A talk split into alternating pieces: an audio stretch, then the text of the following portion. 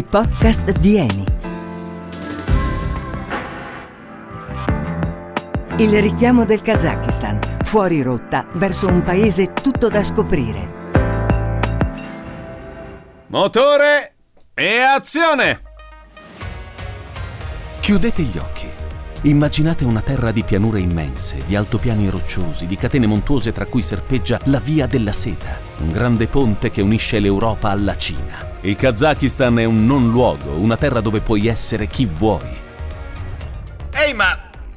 Ma chi è quell'incosciente che è entrato nell'inquadratura? Stop! Io di notte sono qui.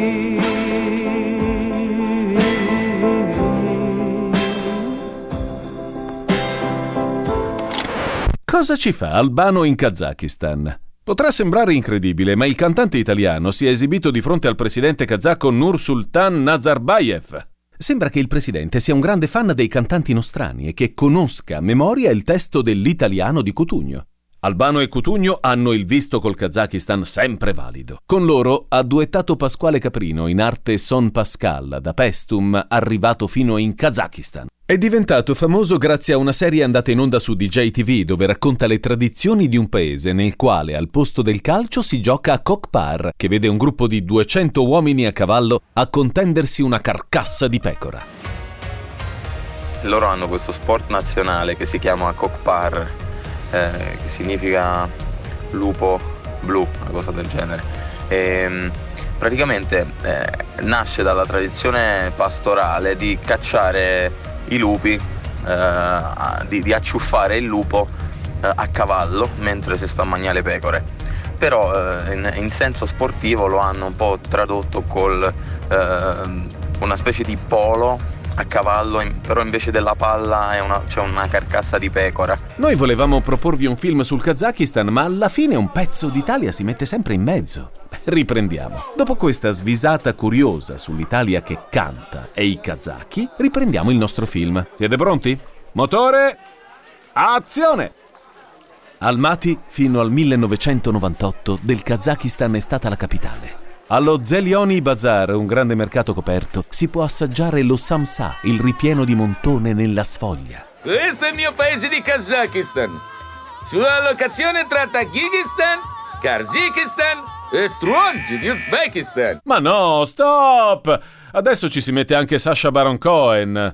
Vero è che è grazie a lui che il Kazakistan è diventato conosciuto, eh? ma ora Sasha ha un diretto concorrente, questa volta vero. Il presidente Nursultan Nazarbayev ha deciso di far sorgere una nuova capitale, Astana, al posto della vecchia città di Almaty e dei suoi viali polverosi. Una città in cui scintillano altissimi grattacieli e piramidi di vetro, circondata da una foresta che la protegge dagli impetuosi venti del nord.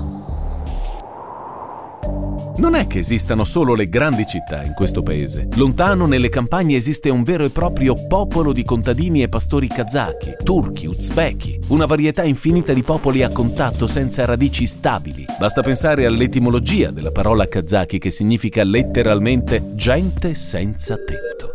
E anche come varietà di paesaggi qui non si scherza. Allora, abbiamo deserti, monti, steppa, laghi, eh sì sì, anche i laghi, o meglio, il più grande lago, il Mar Caspio. No, aspettate, allora, mare, lago... No, mi sono perso. Ma certo, un lago così grande che sulle mappe geografiche appare come un mare. Quando sono tornato, man mano che raccoglievo gli appunti, eh, mi è venuto in mente di, di aver visto molti anni prima delle immagini della laguna fatte da mia madre e da mio padre che, che casualmente hanno firmato la laguna prima di conoscersi. Andrea Segre, il nostro regista, dopo che è tornato dal Kazakistan, ha trovato delle analogie tra il mondo rurale e contadino italiano e l'attualità di quel paese e le ha integrate in un documentario che si intitola I sogni del lago salato. In pratica ha intrecciato i racconti dei kazaki con quelli dei contadini e degli operai italiani degli anni 60. Un'operazione ardita, eh? ma non impossibile. Sì, ma perché il Mar Caspio e la laguna di Venezia? Sono mari che non hanno un orizzonte infinito, sono mari dentro il quale tu pensi che, che il futuro sia infinito e poi invece scopri che è limitato. E nello stesso tempo sono mari protetti, sono mari meno burrascosi e quindi a volte cullano i sogni più a lungo. Andiamo a immergerci in queste storie che viaggiano nel tempo e nello spazio tra le campagne kazake e la campagna lombarda. Quanto guadagni al giorno? Mille lire, Mille lire. E fino a che ora la sera? alle nove. Lei pensa che questo paese con il metano progredirà? Sì, purché non ce la passano via. E lei invece? Io sono un muratore e non me ne importa niente del metano. E per lei è importante il metano? A me lo chiede? Sono dieci anni che lavoro a Caviaga nel nord per il metano.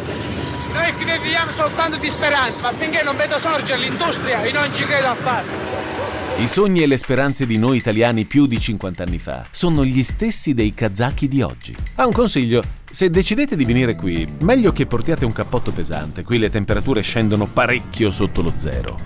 Il viaggio Andrea Segre lo ha fatto in treno, attraversando le viscere del Kazakistan. È solo così che possiamo conoscerlo bene. Destinazione Astana. Certo, ci vorrà un po', ma con Andrea abbiamo tanto lavoro da fare. Ad esempio, guardare le riprese che hanno fatto fino ad ora. Questa, per esempio.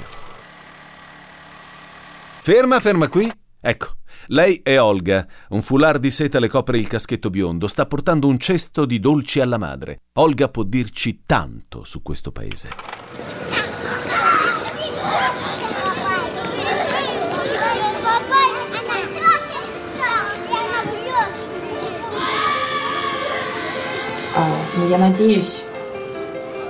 Sono contenta che siano venuti dall'estero ad aiutarci a sviluppare i giacimenti di petrolio, perché tempo fa il Kazakistan non era abbastanza forte per farcela da solo. Non avevamo abbastanza soldi, abbastanza risorse.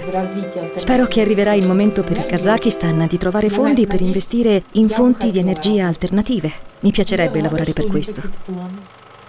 Negli ultimi dieci anni il paese ha avuto una crescita economica molto forte, trainata dalle vaste risorse naturali di cui dispone. Il primo importatore del gas in questo paese è l'Italia, grazie ai grandi investimenti di Eni.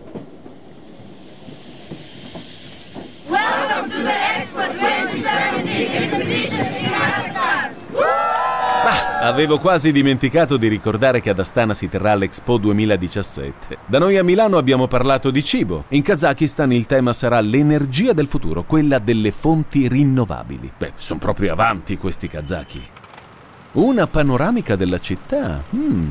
Astana è proprio bella. I grattacieli ultramoderni in metallo convivono con palazzoni sovietici in cemento numerati. Metti questa scena in slow motion? Ferma, eh, scusate, mi è arrivato un messaggio. No, non è Facebook e non è Twitter. Qui in Kazakistan è Vkontakte, il social network più usato. L'ha creato lo Zuckerberg russo Pavel Durov nel 2006 come luogo virtuale dove gli studenti dell'Università di San Pietroburgo possono incontrarsi e tenersi in contatto. Beh, eh, adesso non esageriamo, eh. Nel 2007 si contavano già 100.000 utenti. Il popolare social si è guadagnato così la seconda piazza nel nascente mercato dei social network di lingua russa. Possiamo riprendere? Bene. Campagna kazaka. Un gruppo di contadini celebra un funerale. Sono i figli della steppa, gli storici pastori che abitano queste lande desolate. Celebrano dentro una tenda di grandi dimensioni che si chiama yurta. Al centro c'è una tavola imbandita di frutta, zuppa, frittelle, budini e un coro di canti. Attorno a loro un fuoco che crepita. I figli della steppa non sono gli unici a essere rimasti sospesi in un tempo lontano dalla realtà di una metropoli come Astana. Cambiamo rullo.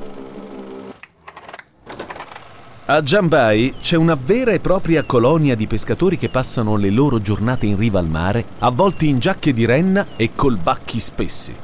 Rullo! Sfrecciano in tre su sidecar arrugginiti, strisciando sulla secca che conduce al mare. Filano come pazzi, non si fermano. Li filtriamo con l'occhio della macchina da presa, senza riuscire a staccarci. Diamine, qui sta diventando un piano sequenza. Adesso vi faccio vedere la parte ambientata a Karin.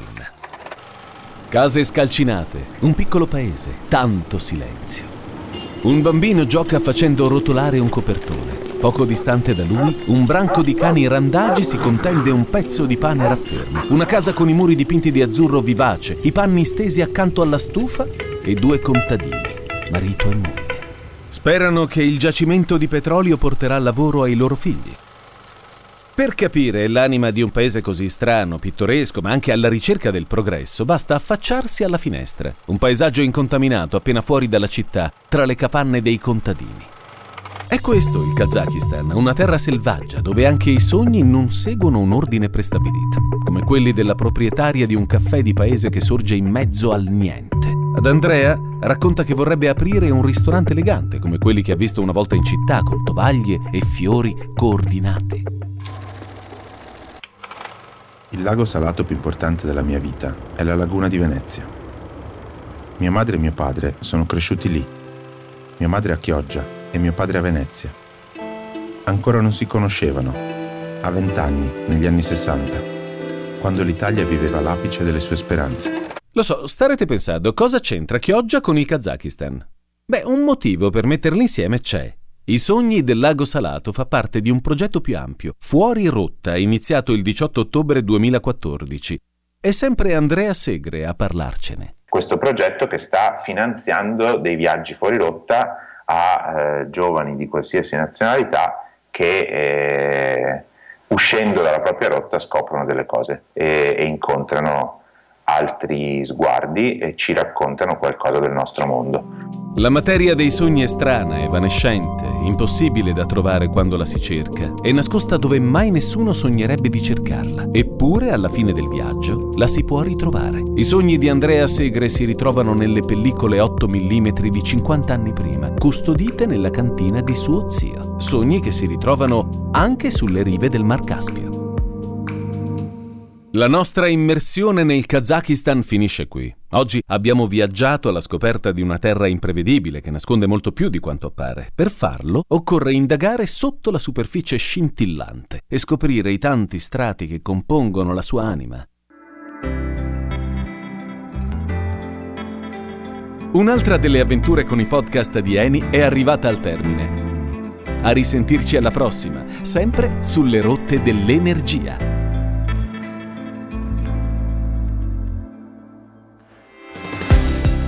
Avete ascoltato i podcast di Eni, progetto radiofonico e adattamento a cura di Cast 4.